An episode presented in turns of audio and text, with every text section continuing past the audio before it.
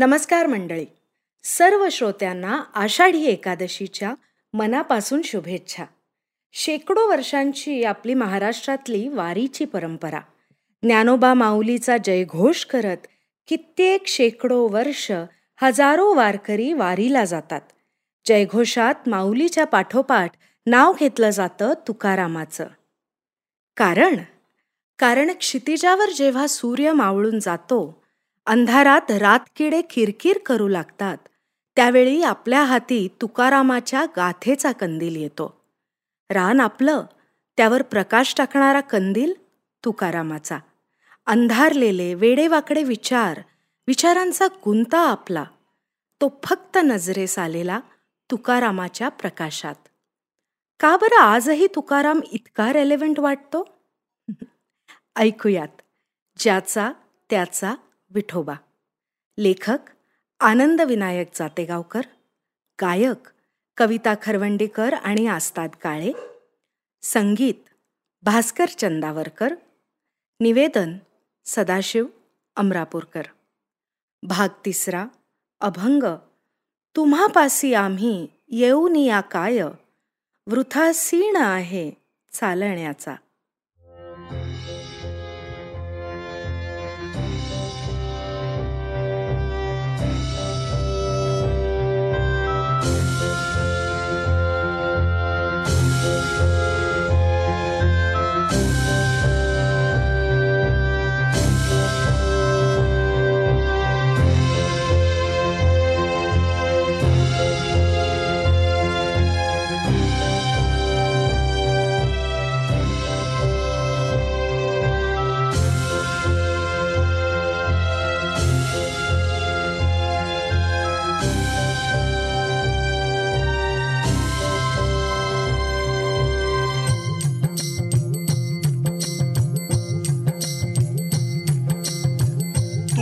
पाशी आम्ही येऊन काय, तुम्हा पाशी आम्ही येऊन काय, वृथासीण आहे चालण्याचा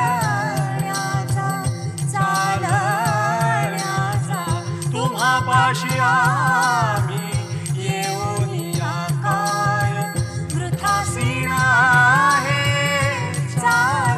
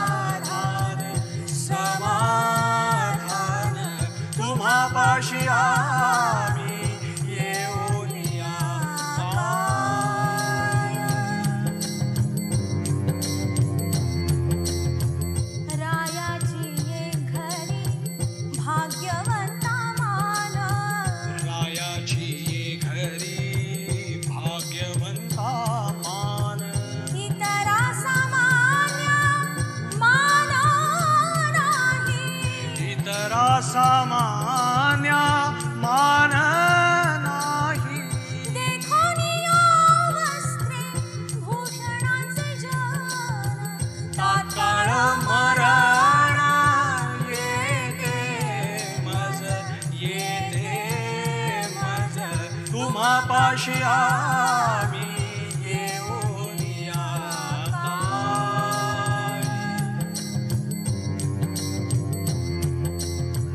ऐकून या मानाल उदासता जरी ऐकून या मानाल उदासता जरी तरी आम्हा हरी उभे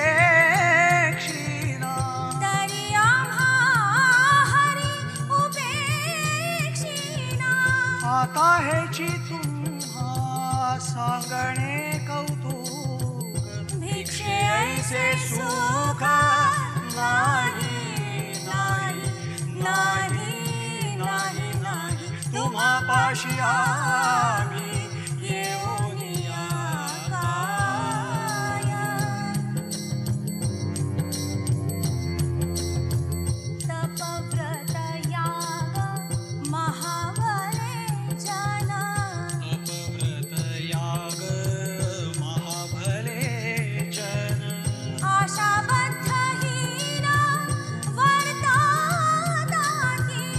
आशाबद्ध हीन वर्तताती तुका म्हणे तुम्ही श्रीमंत मनाचे पूर्वीच दैवाचे हरी भक्त तुम्हा पाशी आम्ही येऊन आताय वृथासीन आहे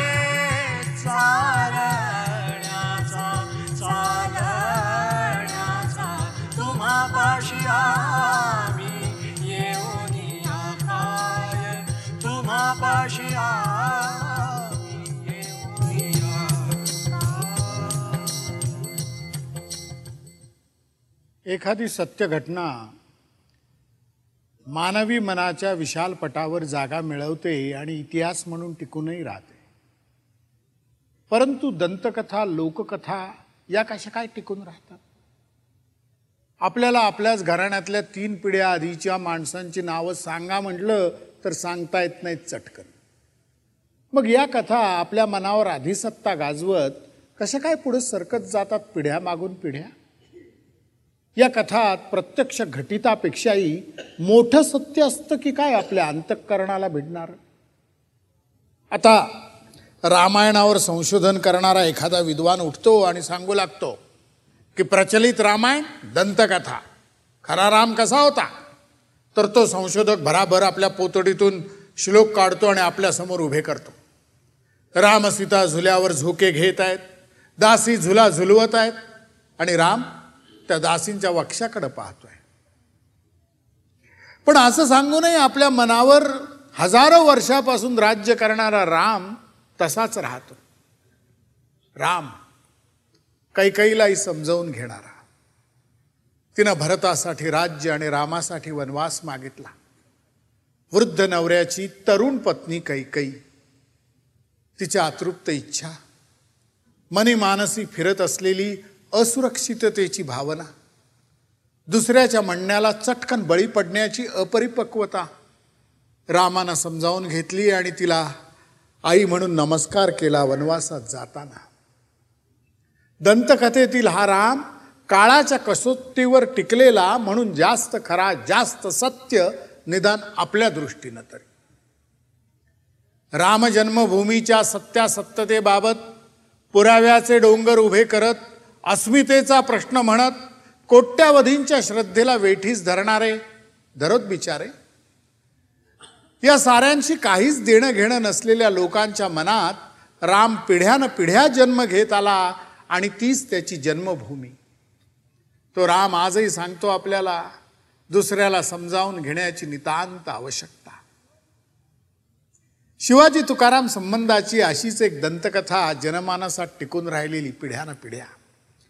त्या संबंधाला थेट हात घालणारा तुकारामाचा अभंग, तुमच्या आमच्या जिवारी खोल रुतलेला अभंग, आणि तरीही शिवाजी तुकाराम संबंध दंतकथा मानायची आम्ही आणि हा अभंग क्षेपक मानायचा, उपरा मानायचा. अहो, जेव्हा एखाद्या गोष्टीशी संपूर्ण समाजाची एकरूपता होते तेव्हा तो समाजच त्यात भर घालू लागतो, तिला घडवू लागतो. मग तुकाराम ही एक व्यक्ती राहत नाही, ती संपूर्ण समाजाची जीवनदृष्टी बनते. आणि तुकारामाशी एकरूपता एकतानता साधून कोणीही निर्मिती केली तरी ती शेवटी तुकारामाचीच होते. आणि काय फरक पडतो आज आपल्याला? आवडलेला अभंग कोणत्या तुकारामानं रचला यानं? तुम्हापासी आम्ही येऊन या काय, वृथा सीण आहे चालण्याचा. शिवाजी सार्वभौम सत्ताधीश आणि तरीही गुणग्राहक, गुणजन प्रिय. त्याच्या कानी तुकारामाची कीर्ती पोहोचली आणि त्याला उचंबळून आलं, अरे सोलीव सुख ज्याच्या अंगणात उभा आहे अशा वैष्णवाच्या दारी चार घटका निवांत बसावं. आणि उत्साहाच्या भरात महाराजांनी ठरवलं बुवांचा जंगी सत्कार करावा, भर दरबारी थाटामाटानं. आणि महाराजांची माणसं बुवांकडे येऊन थडकली. बुवांनी सारं ऐकून घेतलं. पालखी घेऊन आलेली माणसं मात्र बुवांच्या प्रतिक्रियेने हिरमुसली. मग बुवांनी शांतपणे त्यांची समजूत घातली.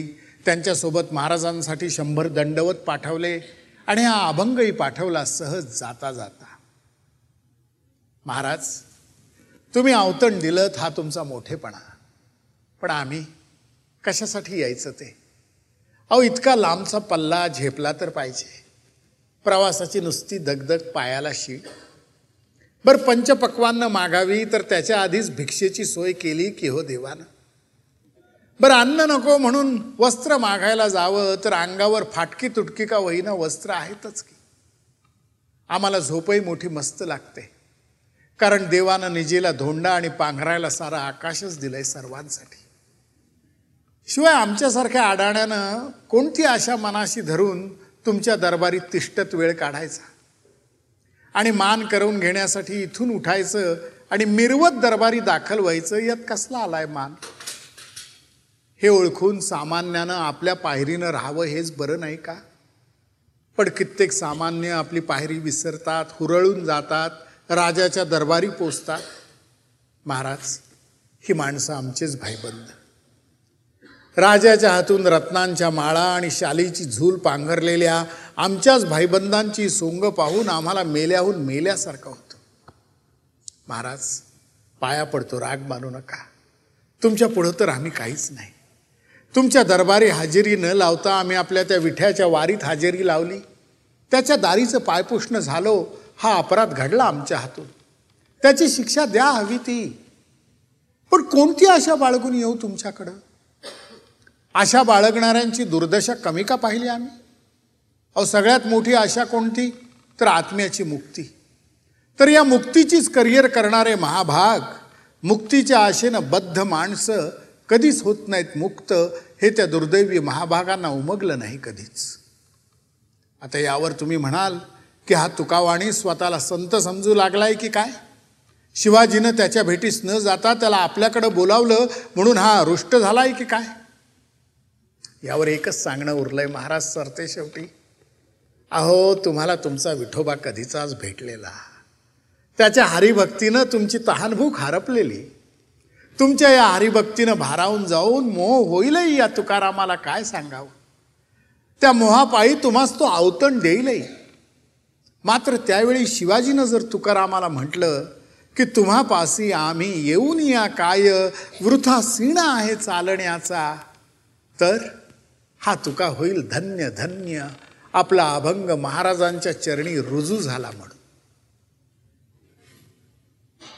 मागण्याचा तुकारामाला का बरं होता इतका तिटकारा? कोणत्या रसायनातून त्याची ही जीवनदृष्टी बनली असावी? तेव्हा एक लोककथा आठवते. एका पडक्या झोपडीत तुटक्या खेळण्यांशी काही मुलं खेळत होती. समोरच्या रस्त्यावरून एक वृद्ध प्रवासी पुढे चालला होता. त्याचं या मुलांकडे लक्ष गेलं. कनवाळू प्रवाशाच्या मनात दया दाटून आली.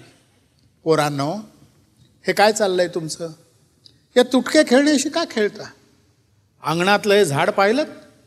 साधं सुधं नाही, कल्पवृक्ष आहे. त्याच्या खाली जाऊन उभे राहा आणि मागा काय पाहिजे ते. मुलं आश्चर्यानं अवाक झाली. वृद्ध प्रवाशानं मात्र एक निश्वास टाकला आणि तो आपल्या वाटेनं निघून गेला. भानावर आलेली मुलं धावत त्या झाडाखाली जाऊन उभी राहिली. त्या मुलात एक पांगळा मुलगा होता. त्याला नेण्याचं भान कोणालाच राहिलं नाही. तो त्या झोपडीच्या दारात तसाच बसून राहिला. तो पाहू लागला. मुलांनी घाईघाईनं मिठाई मागितली. त्या क्षणी त्यांचे हात मिठाईनं भरून गेले. मिठाईचे बोकणे तोंडात भरत त्यांनी पंचपक्वांना मागितली. क्षणार्धात ती त्यांच्यासमोर हजर झाली. त्यांनी इतकं खाल्लं की त्यांची पोटं दुखू लागली. बापरे, मिठाई मागण्याच्या आत पोटदुखी दडली आहे.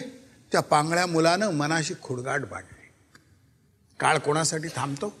पाहता पाहता ती मुलं मोठी झाली, तरुण झाली. मागण्याचे विषय बदलले, मागणे मात्र सुटलं नाही. त्यांच्या नसानसातून फुसांडत धावणाऱ्या अतृप्त प्रमाथ ही वासनांची तृप्ती त्यांनी मागितली. वासनांची तृप्ती झाली जरूर, पण दुसऱ्या क्षणी रितेपणा, निराशा यानं त्यांच्या मनाचा कब्जा घेतला.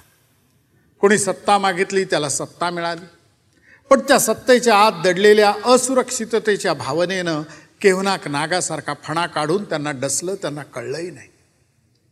कोणी जीवनाला शर्यत मानून पहिला नंबर मागितला, त्याला पहिला नंबर मिळाला, पण तो नंबर टिकवण्याच्या धडपडीत त्याच्या हाती आला द्वेष, मत्सर, तुच्छ भाव.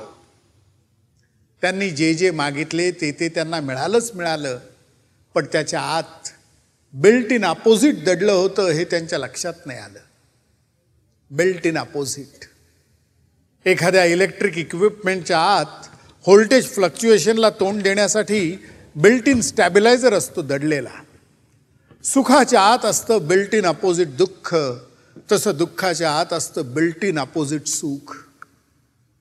ही जाणीव स्टॅबिलाईज करत असेल का आपल्या मनाला? पण त्या कल्पवृक्षाखाली उभं राहिलेल्या मुलांना हे कळलं नाही. ते कळलं फक्त दूरस्थ बसून हा खेळ बघणाऱ्या या मुलाला.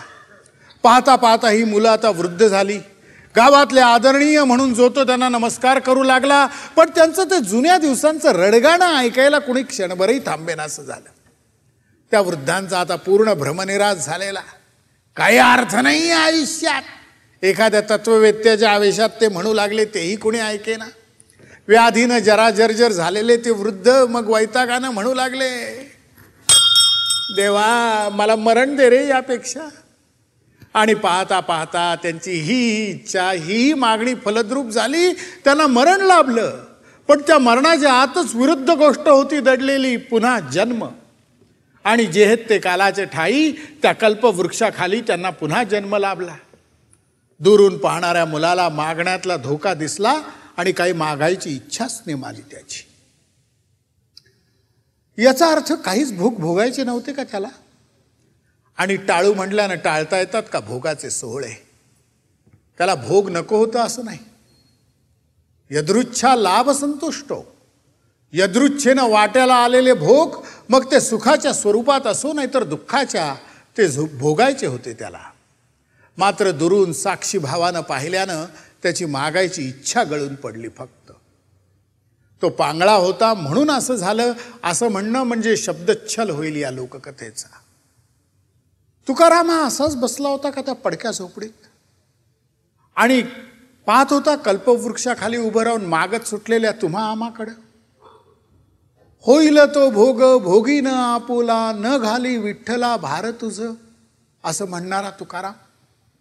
तुका म्हणे काही न मागे आणिक, तुझे पायी सुख सर्व आहे, अशी ग्वाही देणारा तुकाराम. तो शिवाजी महाराजांकडे मागून काय मागणार? तुकारामाच्या धमन्यातून वाहणारा वैराग्य विचार, ही फकिरीतील आमेरी कुठून शिरली त्याच्या रक्तात? तुकयाचा चेहरा निरखून पाहताना मग आपल्याला तिथं भास होऊ लागतो बुद्धाचा, महावीराचा, आदी शंकराचार्यांचा. या साऱ्यांची जीवनदृष्टी वेगवेगळी, पण प्रत्येकाच्या नसानसातून वैराग्याची छटा वाहत असलेली. मग कुठे जन्म झाला असेल या वैराग्याच्या रक्तबीजाचा? आपण दूरवर नजर टाकली तर काय दिसतं आपल्याला? इंग्लंड, जर्मनी, रशिया या साऱ्या युरोपियन संस्कृतीचा जन्म राजवाड्यातून झालेला. मग तो बकिंगहॅम पॅलेस असो, कैसर असो नाहीतर क्रेमलिन. ग्रीक रोमनांची संस्कृती त्यांच्या राजमहालाबरोबर नष्ट झाली, पिरॅमिड लुटले गेले आणि त्याबरोबर ती जीवन पद्धतीही. पण या मातीत असं काय घडलं की तिच्या धमन्यातून उष्ण रक्त वाहत राहिलं आणि वैराग्य विचार पुढे सरकट टिकून राहिले? अजिंठ्याच्या लेण्यातील एक भित्तीचित्र आहे.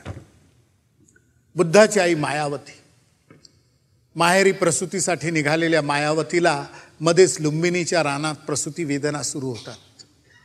मायावतीला कोणा भविष्यवेत्यानं सांगितलेलं, तुझ्या पोटी जन्मणारा मुलगा राजवाड्यात जन्मला तर महान चक्रवर्ती सम्राट होईल, आणि रानात जन्मला तर सारं राजवैभव सोडून महान संन्यासी थोर धर्मवेत्ता बनेल. त्या रानात वीणा सुस्ताना अजून जो जन्मला देखील नाही त्या मुलाचं सारं आयुष्य मायावतीच्या डोळ्यासमोर तरळून जातं. अहो, कोणत्या आईला वाटतं आपल्या मुलानं रानोमाळ भटकत साधू संन्यासी व्हावं?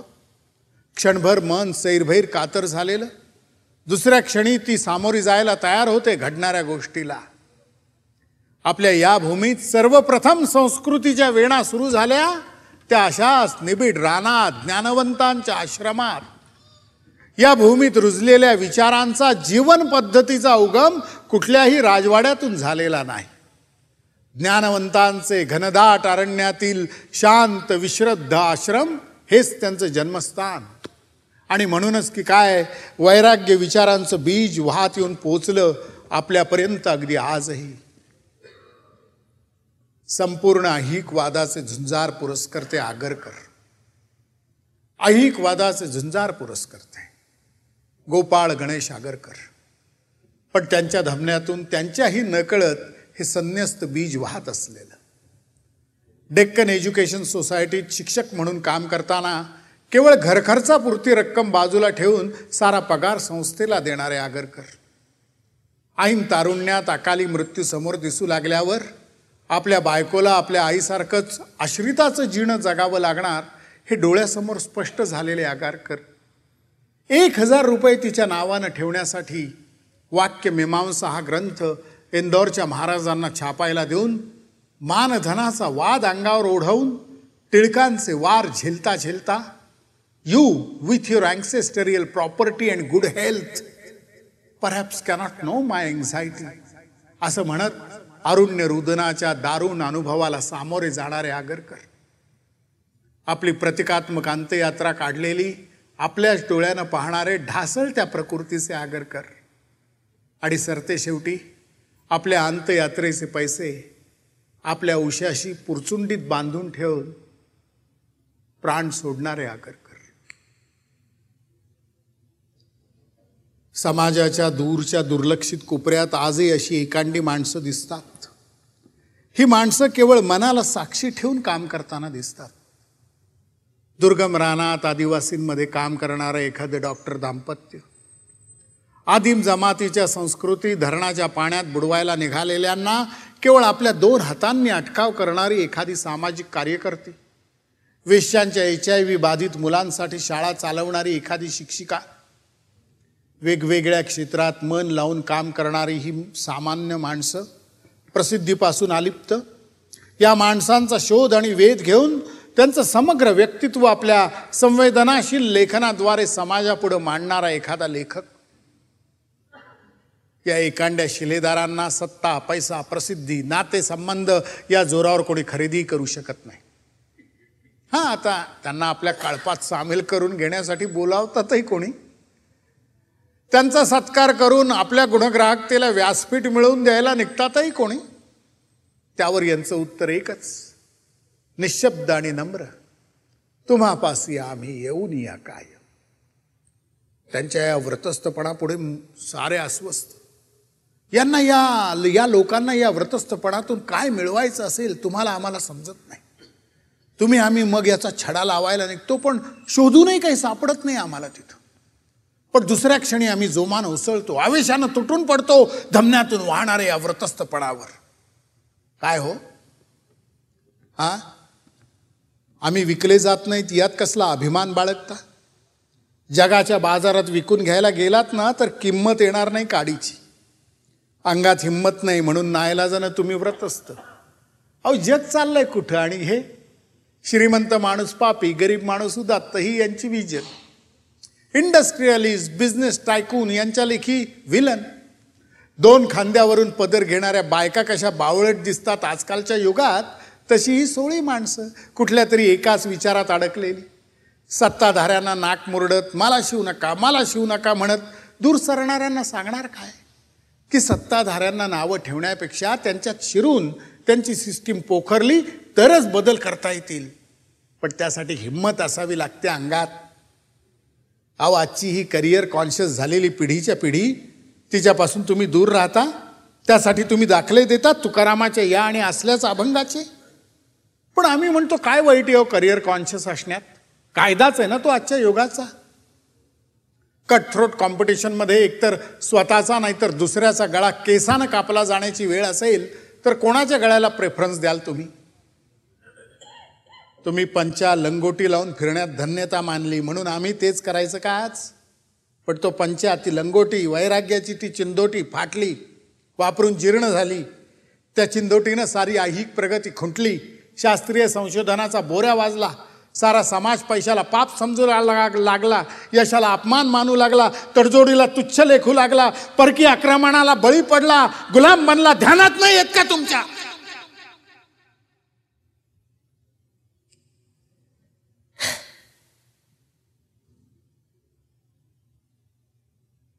ताड ताड बोलत होतो. कपाळीची नसच तडकलेली हो. आणि तुका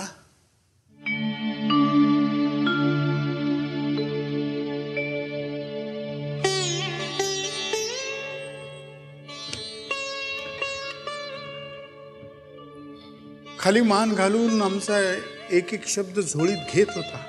भिक्षा म्हणून झोळी जड झाली पूर्ण भरली तशी तुकया खाली वाकला. पायी लागला प्रत्येकाच्या. पुन्हा सरळ होत रामराम केला त्यानं आम्हाला. आणि चालू लागण्याआधी एवढंच पुटपुटला तो तोंडातल्या तोंडात. मागाल ते जरूर मिळेल या इथं. त्याच्या आत दडलेले असेल मात्र न मागितलेले. तुकयाची पाठमोरी आकृती क्षितिजापार निघून गेली आपल्या वाटेनं. आणि एकाएकी सारं लख्ख झालं. अरे त्या पडक्या झोपडीत बसलेला पांगळा मुलगा समजत होता आपण या तुकयाला. पण हा तुका तो मुलगा तर होताच होता. पण कल्पवृक्षाकडे बोट दाखवून नाहीसा झालेला वृद्ध प्रवासी होता तो कनवाळू. कल्पवृक्षाखाली उभं राहून मागण्याचा न मागण्याचा निर्णय मात्र आपला होता. आपलाच होता. सारं जग जगभर पसरलेल्या साऱ्या संस्कृती मागत सुटल्या आहेत चढाओढीनं कधीच्या. आपणही आता मागायला सुरुवात केली आहे. आणि तो निर्णय केवळ आपला आहे. आपलाच राहणार आहे. कारण तुकया तर कधीचाच निघून गेलाय काळाच्या पटावरून अज्ञाताच्या दिशेनं पुढं पुढं. तो पुढं गेला की मागे हेही ठरवायचंय आज आपल्यालाच.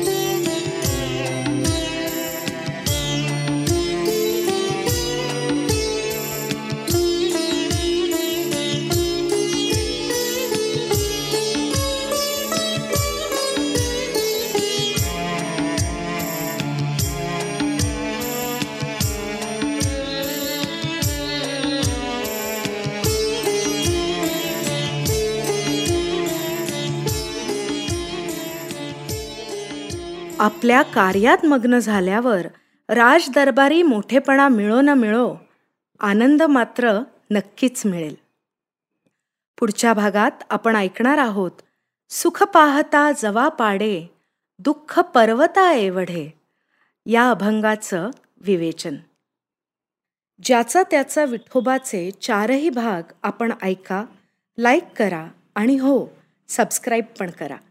आमच्या एपिलॉग मीडिया वेबसाईटवर किंवा Spotify, Apple podcast, Google podcast, hub hopper, गाना.com, JioSaवन पैकी तुमच्या आवडत्या पॉडकास्ट ॲप्सवर हे चारही भाग नक्की ऐका. थँक्यू.